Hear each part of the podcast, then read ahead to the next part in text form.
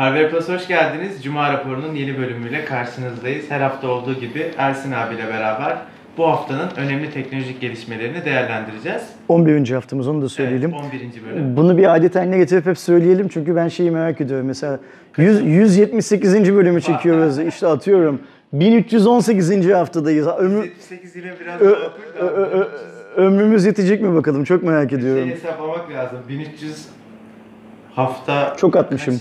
Çok atmışım. 52 haftadan devam ye- 20, ye- 20 yıldan fazlasını şey yapmışım. Bizi böyle şeyle getiriyorlarmış. Şey, kolda, se, kolda serum, burnumuzda şeyle falan getiriyorlarmış.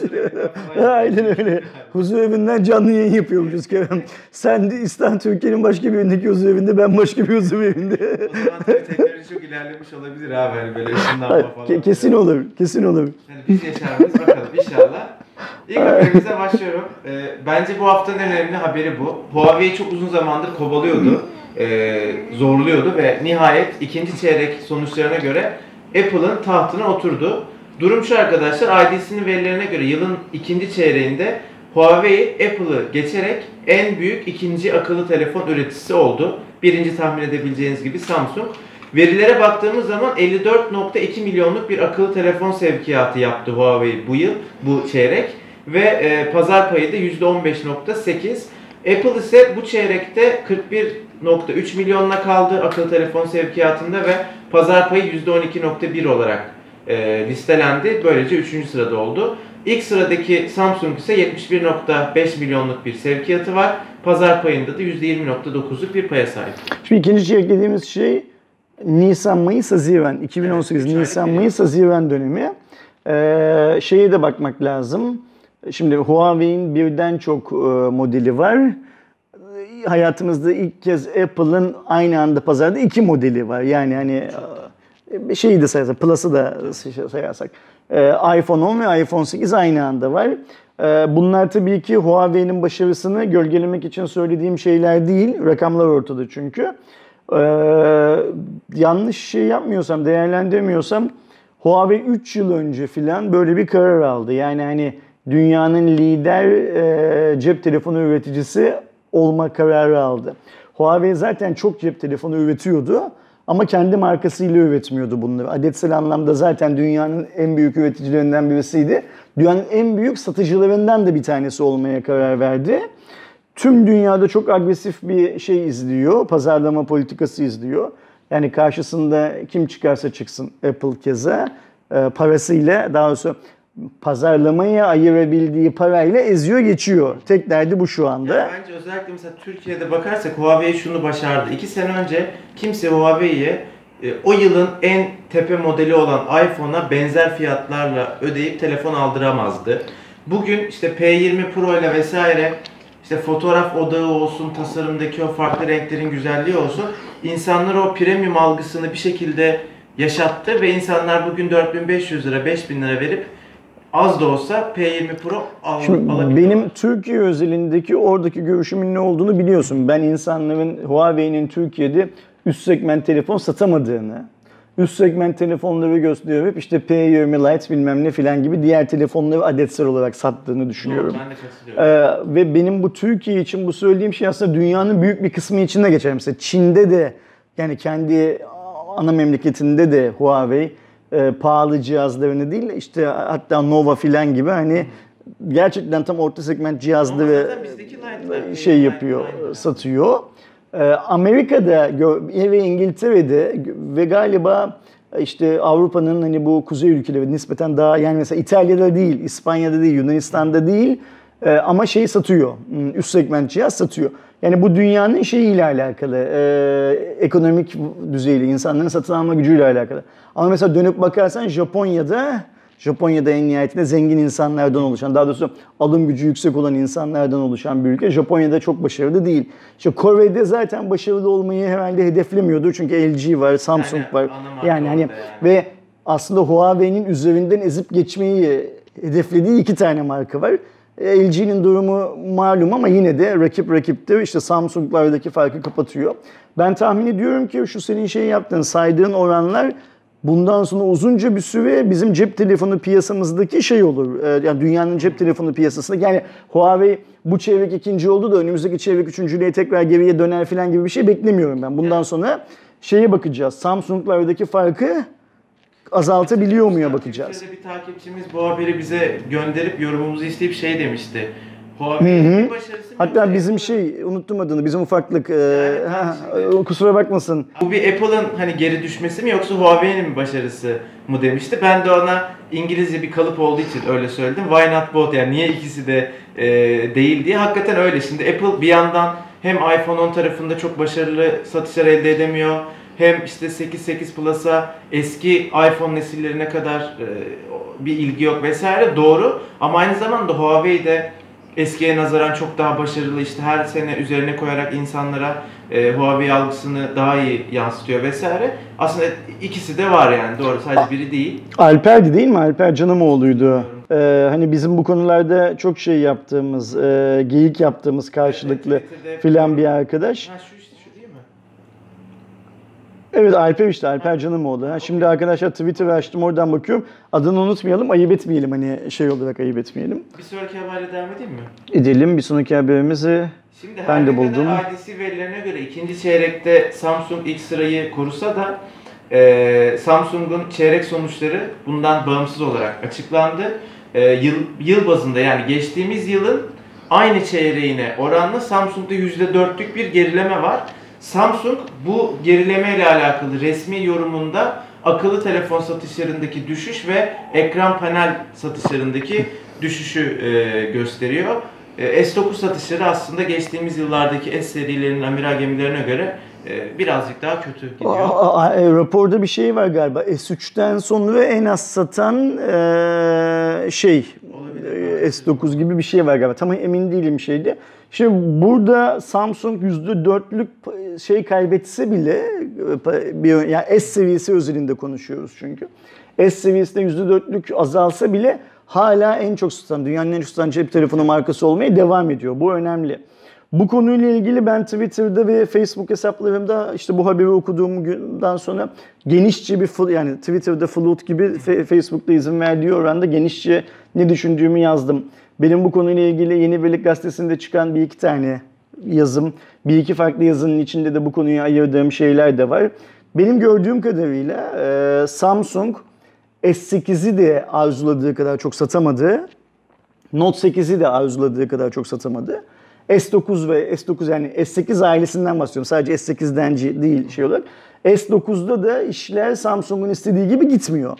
Ben bunu bundan aylar önce yine bir tweet atarak, sosyal medyada bir şeyler paylaşarak yazdım. Gerekçe olarak da şunu gösterdim. Normalde dedim bir yere yemeğe, toplantıya şuna buna gittiğimiz zaman eskiden masaların üzerinde çok daha fazla Samsung cihaz görüyordum. İnsanlar Samsung'un e, amiral gemileriyle ilgili çok daha fazla soru soruyordu. E, ama işte 8 ve 9'da ben bunlara şahit olmuyorum. O yüzden ben daha az sattığını düşünüyorum dedim. E, Samsung Türkiye resmi olarak beni yalanlamadı. E, herhangi bir basın açıklaması yapmadı.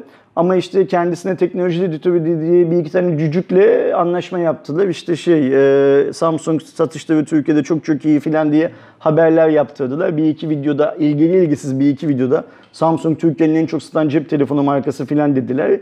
Akılları sıra beni yalanlatsınlar diye. Ben Samsung'un Türkiye'nin en satan cep telefonu markası olmadığını söylemedim. Ben Samsung'un bu son iki cihazda satan telefon J7 Prime. Aynı öyle. Bu son iki cihazla, üst seviye cihazlarla beklediği kadar çok satamadığını söyledim. Her neyse işte gün döndü, devran değişti. Raporlar gösteriyor. Yıl sonunda toplam raporları alacağız. En azından Amerika'dakine yani şimdi Türkiye'de ne sattığını markalarını bilmiyoruz ama Amerika'da ne sattıklarını, İngiltere'de ne sattıklarını, Japonya'da, Kore'de ne sattıklarını takır takır görüyoruz. Bence bu şey değişmeyecek. Ee, düşüş değişmeyecek. Hatta %4 yıl sonuna doğru daha da artabilir bile.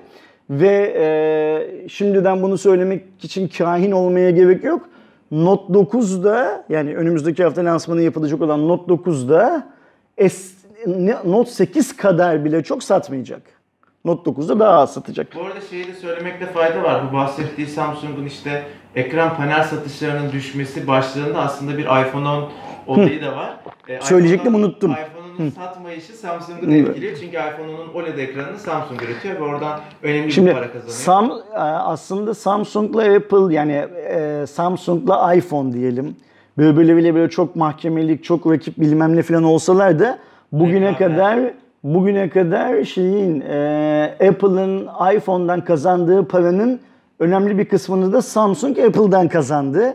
Niye? Ekran sattı, yeri geldi işlemci sattı, bilmem ne filan filan. Yani Apple'ın çok satması, sattı. RAM sattı. Çünkü şunu biliyoruz. Şimdi dünyada hani Huawei'yi de dahil edelim işin içine. Samsung kadar çok kendi ürettiği ürünün her parçasını üreten şu anda başka bir marka yok herhalde. Yani mesela en son bundan yıllarca önce Kore'ye gittiğimizde konuşuyorduk.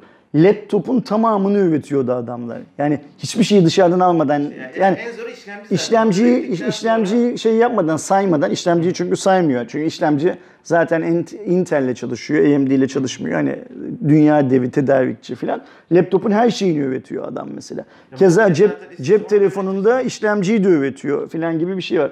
O yüzden hmm, cep telefonu satışlarının dünyada azalıyor olması öyle ya da böyle Sony ile Samsung'un üreti üreticilik yani hmm, ne derler endüstriyel üretim anlamındaki karını azaltıyor.